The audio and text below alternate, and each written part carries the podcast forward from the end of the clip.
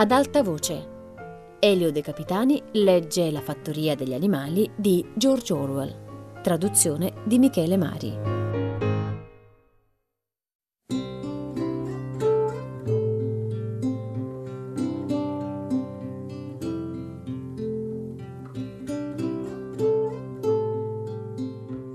Con l'avvicinarsi dell'inverno, Molly divenne sempre più indisponente.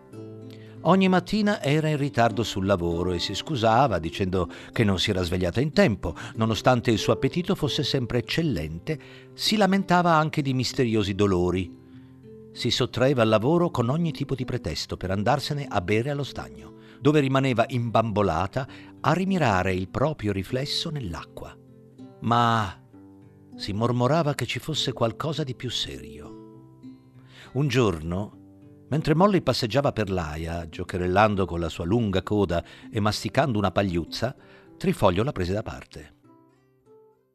Molly, le disse, ti devo dire una cosa importante. Questa mattina ti ho vista guardare oltre la siepe che divide la fattoria degli animali da Foxwood.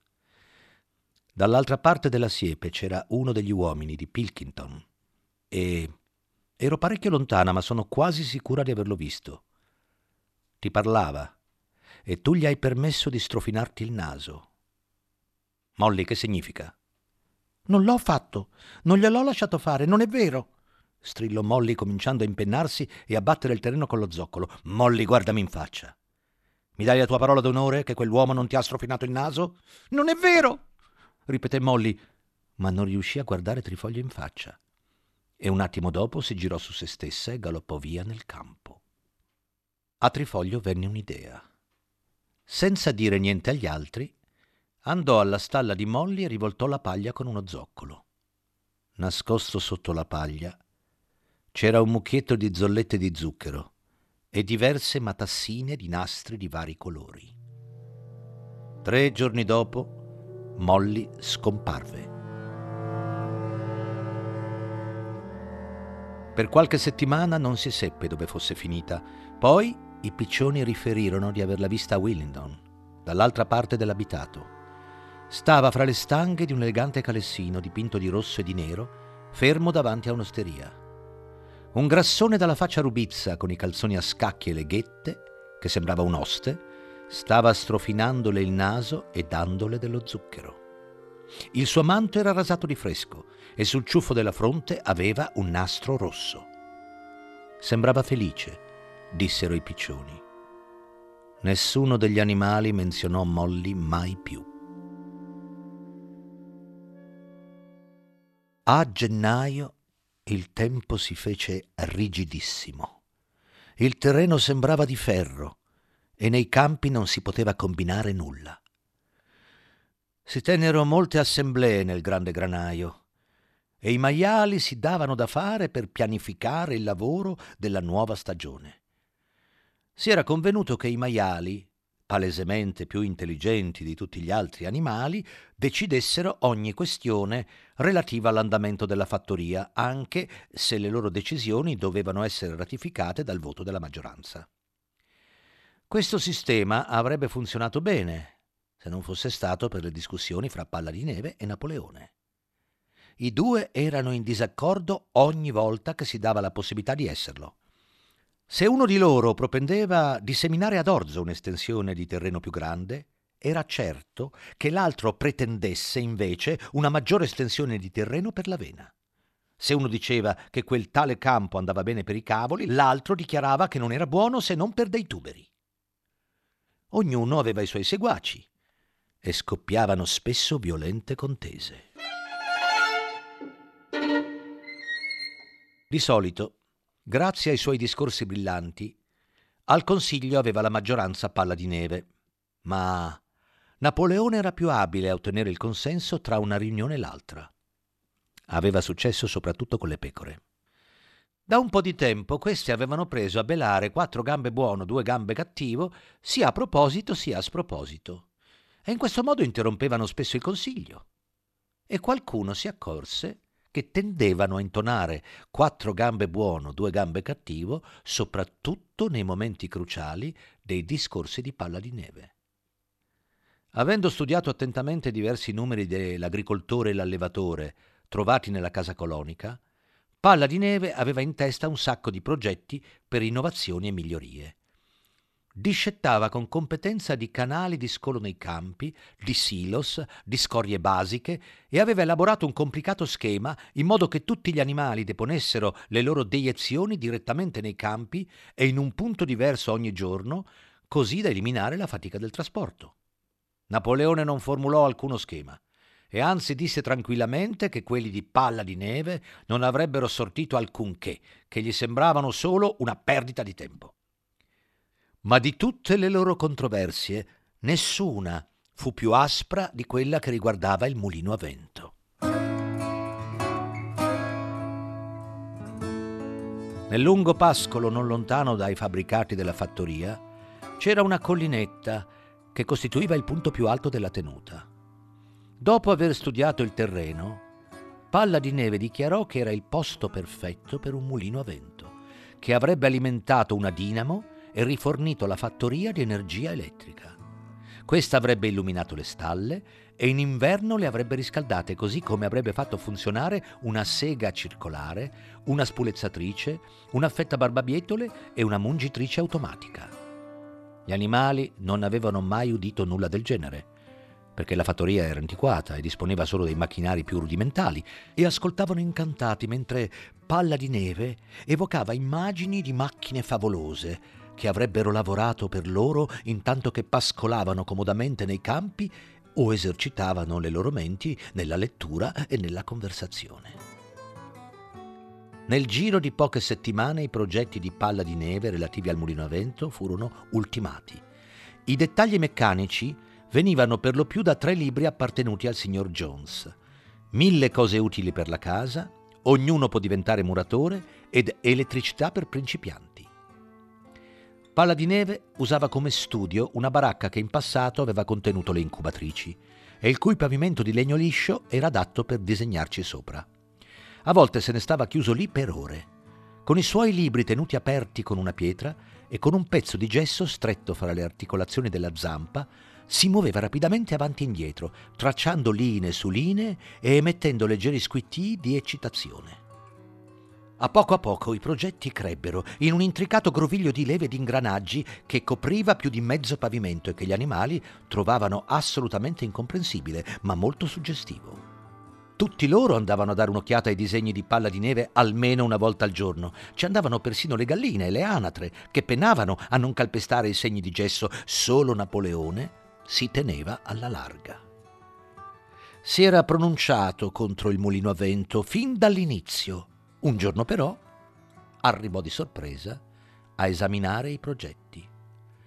Camminando pesantemente per il locale, scrutò attentamente ogni dettaglio dei progetti, annusandoli un paio di volte, poi si fermò un attimo a contemplarli di sbieco, quindi all'improvviso sollevò una zampa, orinò sui disegni e se ne andò senza aver proferito motto.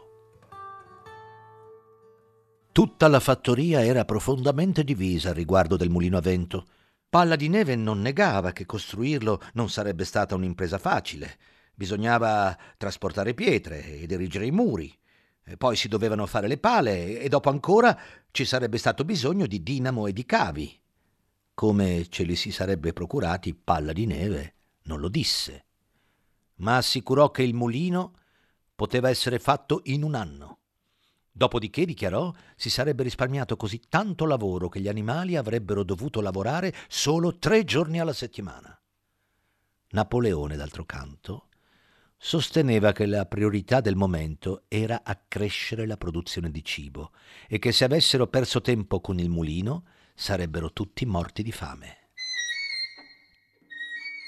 Gli animali si divisero in due fazioni, sotto gli slogan Vota per palla di neve per la settimana di tre giorni e Vota per Napoleone e la mangiatoia piena. Beniamino fu il solo animale che non si schierò con alcuna fazione. Si rifiutava di credere che sia il cibo sarebbe diventato più abbondante, sia che il mulino avrebbe fatto diminuire il lavoro. Mulino o non mulino, diceva, la vita sarebbe andata avanti come sempre, cioè male. Oltre alle discussioni sul mulino, c'era la questione della difesa della fattoria. Tutti gli animali sapevano bene che per quanto sconfitti nella battaglia della stalla, gli umani avrebbero potuto fare un altro e più risoluto tentativo di riconquistare la fattoria per reinstallarvi il signor Jones. E tanto più avevano motivo di farlo dal momento che le notizie della loro sconfitta si erano diffuse nelle campagne e reso gli animali delle fattorie vicine più indocili che mai. Come al solito Palla di Neve e Napoleone erano in disaccordo. Secondo Napoleone, ciò che gli animali dovevano fare era procurarsi armi da fuoco ed esercitarsi a usarle.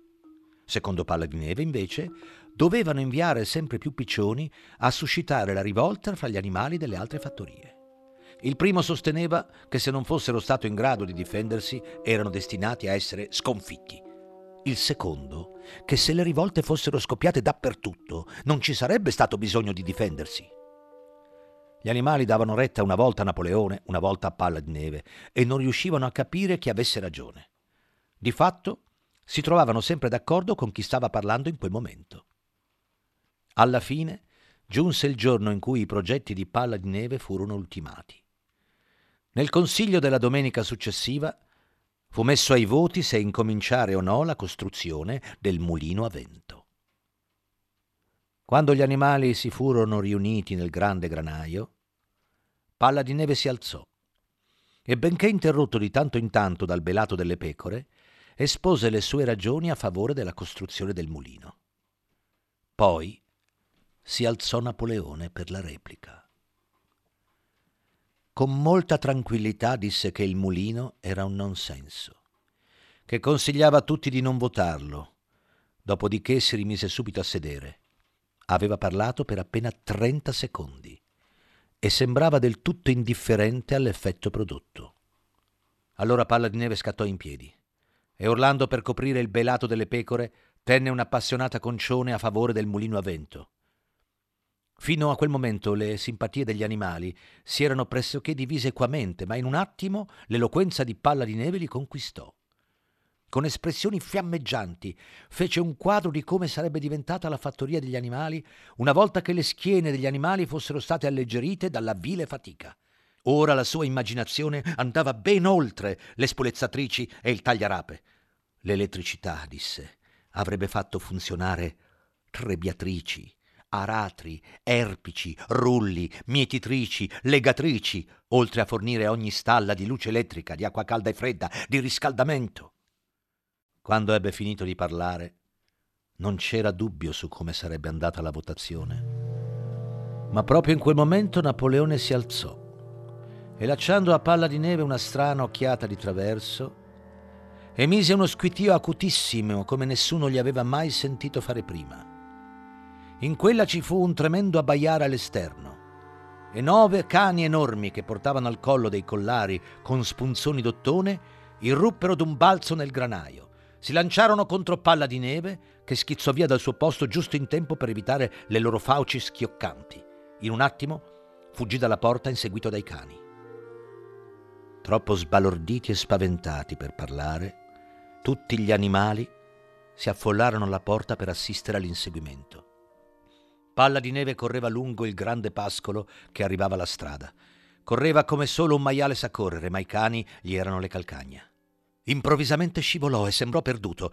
Allora si rialzò, mettendosi a correre più veloce che mai, ma ancora una volta i cani guadagnarono terreno. Uno di loro riuscì quasi ad addentare la coda di palla di neve, che però riuscì a liberarsi appena in tempo. Poi, grazie a un ultimo slancio, con solo pochi pollici di vantaggio, si infilò in un varco della siepe e non lo si vide più.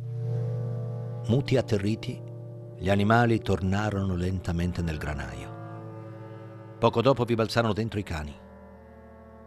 All'inizio nessuno era riuscito a capire da dove fossero uscite quelle creature.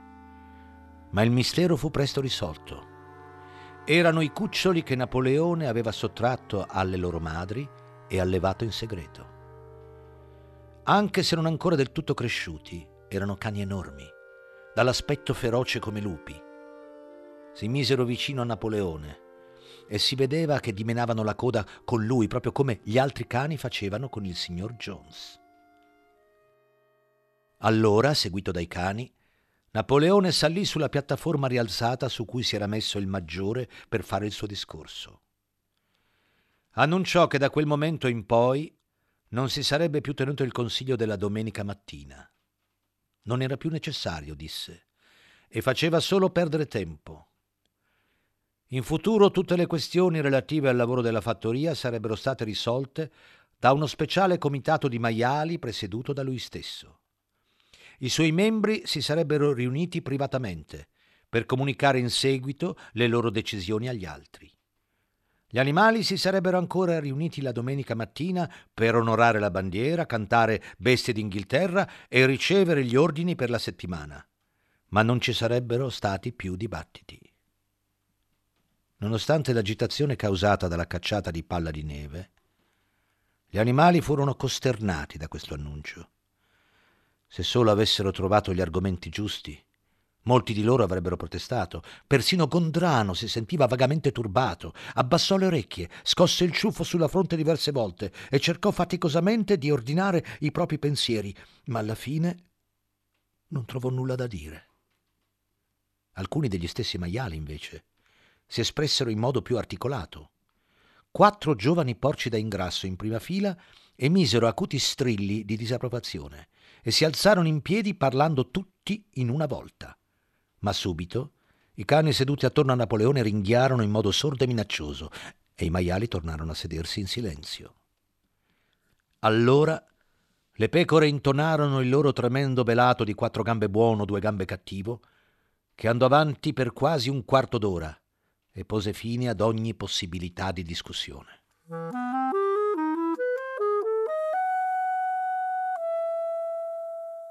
Più tardi Squillo fu inviato in giro per la fattoria a spiegare agli altri le nuove disposizioni.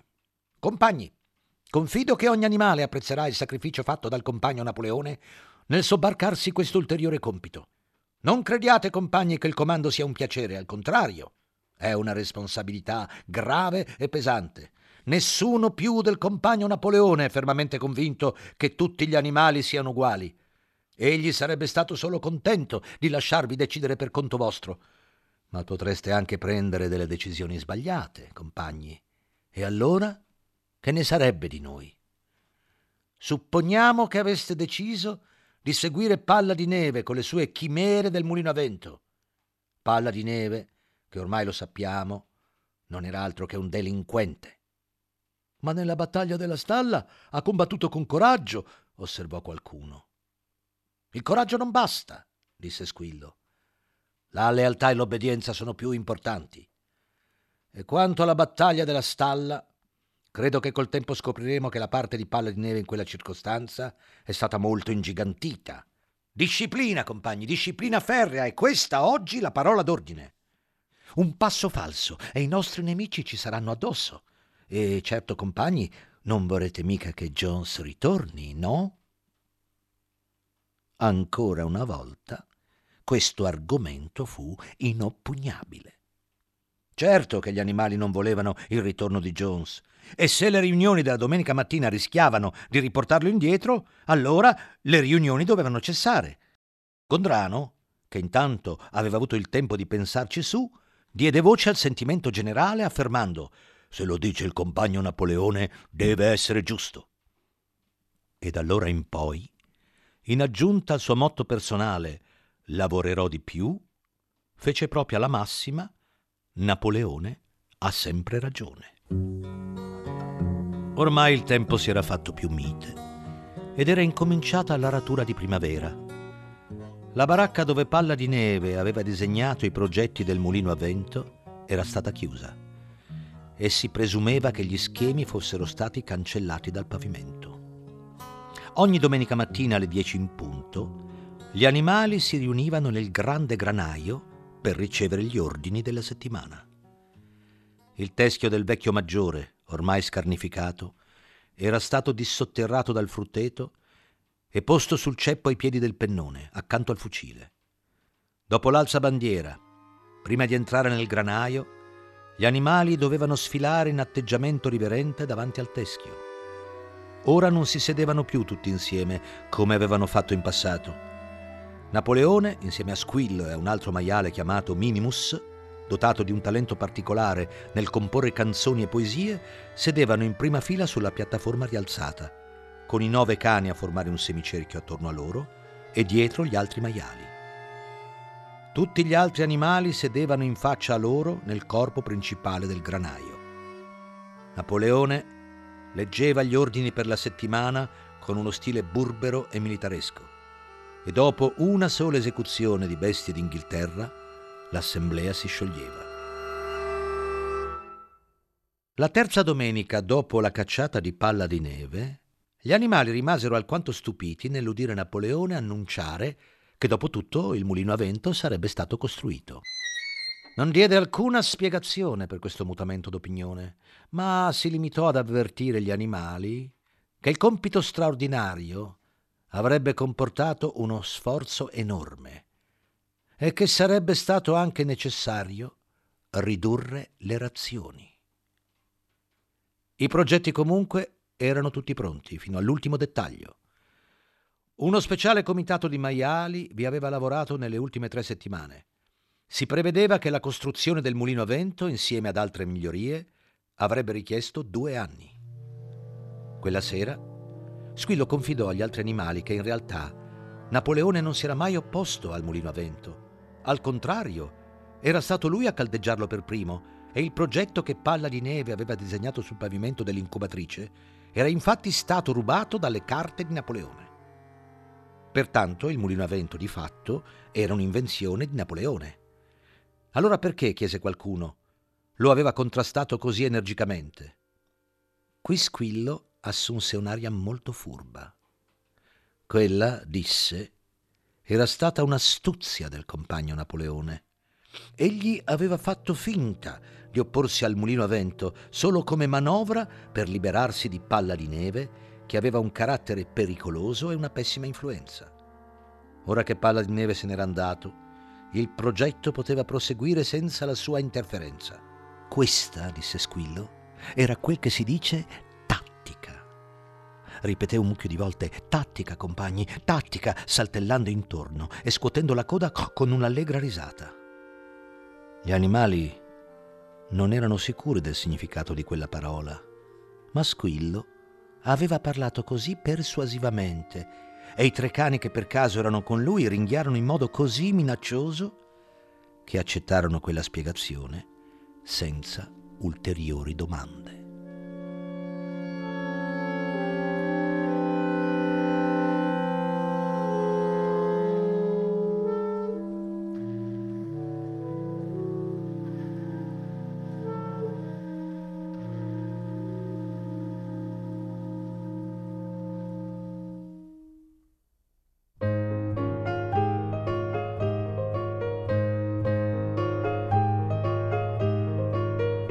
Elio De Capitani ha letto La fattoria degli animali di George Orwell. A cura di Fabiana Carobolante, Jacopo De Bertoldi, Lorenzo Pavolini e Chiara Valerio. Regia di Luigi Iavarone. Tutte le puntate sul sito di Radio 3 e sull'app Rai Play Radio. Ad alta voce è un programma Rai Radio 3.